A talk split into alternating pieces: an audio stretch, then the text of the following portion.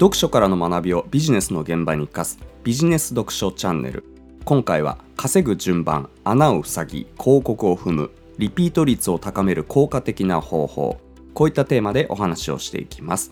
先日ですね、ネットフリックスの創業物語、ネットフリックスコンテンツ帝国の野望、GAFA を超える最強 IT 企業という本を読んだんですけれども、ネットフリックスは数学の天才でアルゴリズムオタクのヘイスティングスと、それとは対照的にダイレクトマーケティング上がりのランドルフ、この2人が共同創業者として事業をスタートさせるんですけれども、そんなダイレクトマーケティング上がりのランドルフの過去のキャリアを描写するこんな一文がありました。読んでいきます。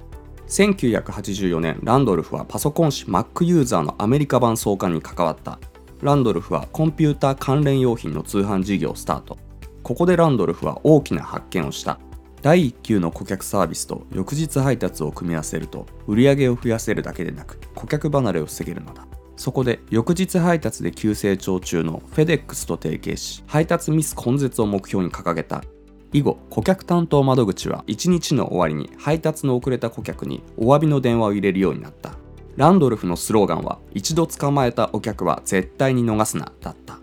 こういった内容です。今日はこの部分を深掘りしていこうと思うんですけれども結論から先に言うとビジネスで大きく稼ごうと思うならばまずはバケツの穴を塞いでしっかりとお客さんがリピートし続ける状況を作ること。それができた上で初めて新規集客のアクセルを全力で踏んでいくこと。この順番が大事でぜひこれをお勧めしたいなと思いますしじゃあ具体的にですよ。どうやって自社の商品やサービスでバケツの穴を塞ぎリピート率を高めていけばいいのか。これについてもシンプルかつ効果的な方法について詳しく紹介していくのでぜひ参考にしていただければと思います。でネットフリックスの共同創業者のランドルフじゃないんですけれどもこの一度捕まえたお客さんを逃さないという考え方は非常に重要でこれができるかどうかでビジネスで稼げる金額あとは経営自体の楽さ安定の仕方あこれも全然変わってきます。というのもオフラインでもオンラインでも基本的にどんなビジネスでも新規のお客さんというのは1人獲得するためにそれなりの広告費をかける必要があるので初回の取引では終始トントン、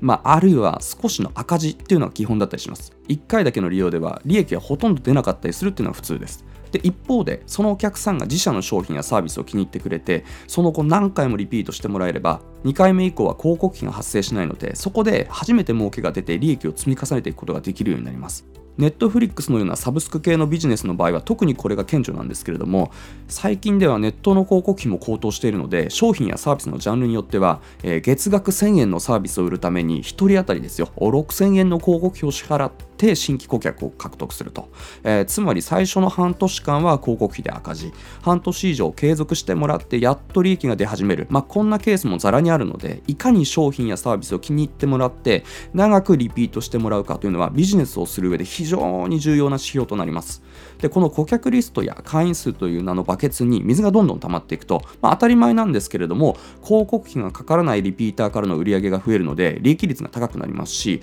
売上や利益は右肩上がりで上がっていくと。でまた、まあ、新規が取れなくてもリピーターが売り上げを作ってくれるので経営自体も安定して楽になるんですね。で広告費を使うことを車のアクセルを踏むように広告を踏むなんて言い方をしたりしますがこの状態で広告を全力で踏んでいけば顧客リストや会員数という名のバケツに水がどんどん溜まっていくので文字通り青天井で売り上げや利益を伸ばしていくことができます。一方でせっかく新規のお客さんが商品やサービスを使ってくれてもそのお客さんがリピートなし1回こっきりの取引で離脱してしまう。言ってみれば顧客リストや会員数という名のバケツに穴が開いた状態のままだといつまでたってもリピーターからの売り上げが増えないので広告費の割合が大きくて利益率が低いまま。売上や利益も横ばいで全然成長しない。また新規が取れないと売り上げが作れないので経営自体も不安定で楽にならないと。ビジネスがこういう状況に陥ったままだとかなり苦しい状況が続いてしまいます。もちろんこの状態でいくら広告のアクセルを踏んでも顧客リストや会員数は溜まっていかないので優先順位としてはやっぱりまずは早急に自社の商品やサービスを改善してバケツの穴を塞ぐことが求められますし広告で思いっきりアクセルを踏むのはその後になります。じゃあ具体的にどうやってバケツの穴を塞ぐのかと。どうやって改善点を見つけてリピート率を高めていけばいいのかというと答えはものすごくシンプルでまずは自分自身で自社の商品やサービスを毎日使い倒すこと。そうやって徹底的に使い続ける中で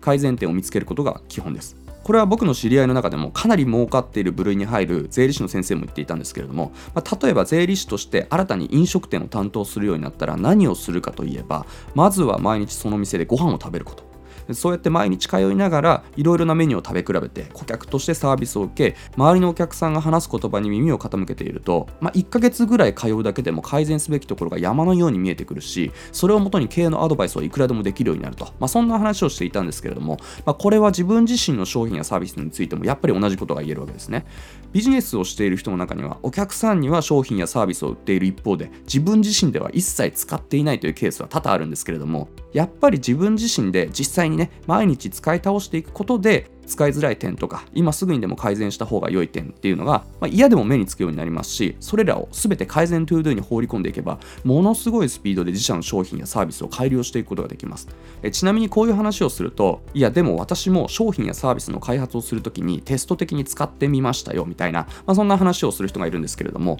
ここで大事なことはお客さんと同じ立場になって毎日使い続けるってことなんですね。実際販売前に何回かテストした時には見えてこなかった問題点っていうのが1週間後だったり1ヶ月後だったり半年後だったりとまあ長く使用していく中で目につくようになるっていうのはよくある話で当然そこがねお客さんにとっての離脱ポイントバケツの穴にもなっているわけでこれは早急に改善する必要があるわけです。もちろん自社の商品やサービスを毎日使い倒すことに加えて余裕があれば同じように競合他社の商品やサービスも使い倒していくっていうのも非常に効果的です。ヒット商品を連発するメーカーやブランドほどその開発に携わる社員というのはライバル製品についても徹底的に使い倒してるんですね。でやっぱりそういうアプローチを繰り返していくと自社の商品について客観視ができるようになるというか、まあ、ライバルと比較して明らかに至らないところだったり改善すべきところっていうのも見えてくるので非常に効果的です。ということで今回はですねビジネスで大きく稼ごうと思うならばまずはバケツの穴を塞いでしっかりとお客さんがリピートし続ける状況を作ることそれができた上で初めて新規集客のアクセルを全力で踏んでいくことこの順番が大事でぜひこれをお勧めしたいなと思いますしバケツの穴がまだ塞がっていない状態であればまずは自分自身で自社の商品やサービスを毎日使い倒すこと。これだけでリピート率をかなり改善することができますし、実際にね、これできている人が少ないので、ぜひ参考にしていただければと思います。